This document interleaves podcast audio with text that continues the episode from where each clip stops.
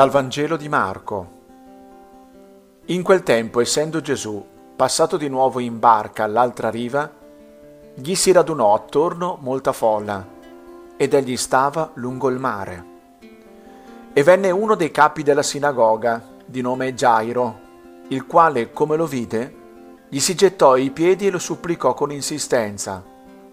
La mia figlioletta sta morendo, vieni a imporle le mani, perché si è salvata e viva. Andò con lui. Molta folla lo seguiva e gli si stringeva intorno. Ora una donna che aveva perdite di sangue da dodici anni e aveva molto sofferto per opera di molti medici, spendendo tutti i suoi averi senza alcun vantaggio, anzi piuttosto peggiorando, udito parlare di Gesù, venne tra la folla e da dietro toccò il suo mantello. Diceva infatti, se riuscirò anche solo a toccare le sue vesti, sarò salvata. E subito le si fermò il flusso di sangue e sentì nel suo corpo che era guarita dal male. E subito Gesù, essendosi reso conto della forza che era uscita da lui, si voltò alla folla dicendo, Chi ha toccato le mie vesti? I suoi discepoli gli dissero, Tu vedi la folla che si stringe intorno a te e dici, Chi mi ha toccato? Egli guardava attorno per vedere colei che aveva fatto questo.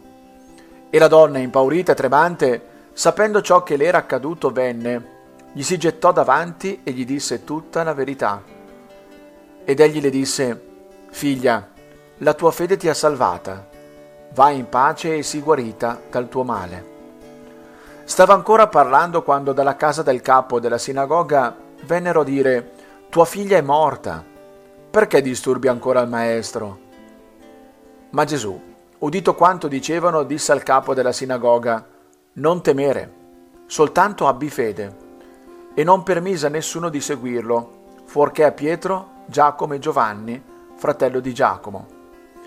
Giunsero alla casa del capo della sinagoga, ed egli vide trambusto e gente che piangeva e urlava forte. Entrato disse loro, Perché vi agitate e piangete? La bambina non è morta, ma dorme e lo deridevano. Ma egli, cacciati tutti fuori, prese con sé il padre e la madre della bambina e quelli che erano con lui, ed entrò dove era la bambina. Prese la mano della bambina e le disse, Talità, cum, che significa, fanciulla, io ti dico, alzati. E subito la fanciulla si alzò e camminava. Aveva infatti dodici anni. Essi furono presi da grande stupore e raccomandò loro con insistenza che nessuno venisse a saperlo e disse di darle da mangiare.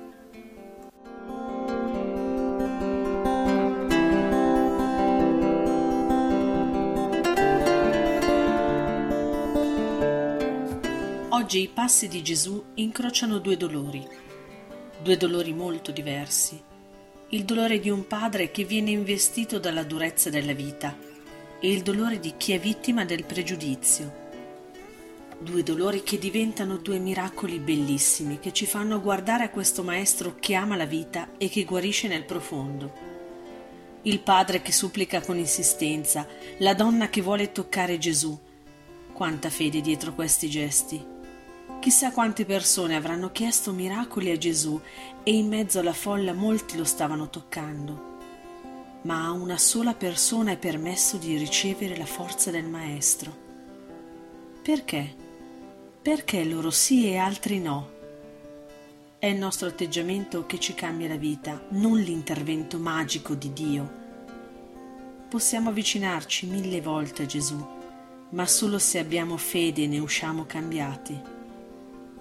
Anche oggi Gesù dice a ognuno di noi, alzati, anche se il dolore ha sconvolto la nostra vita, anche se la solitudine ci travolge, Gesù non ci lascia soli, ci guarisce sempre.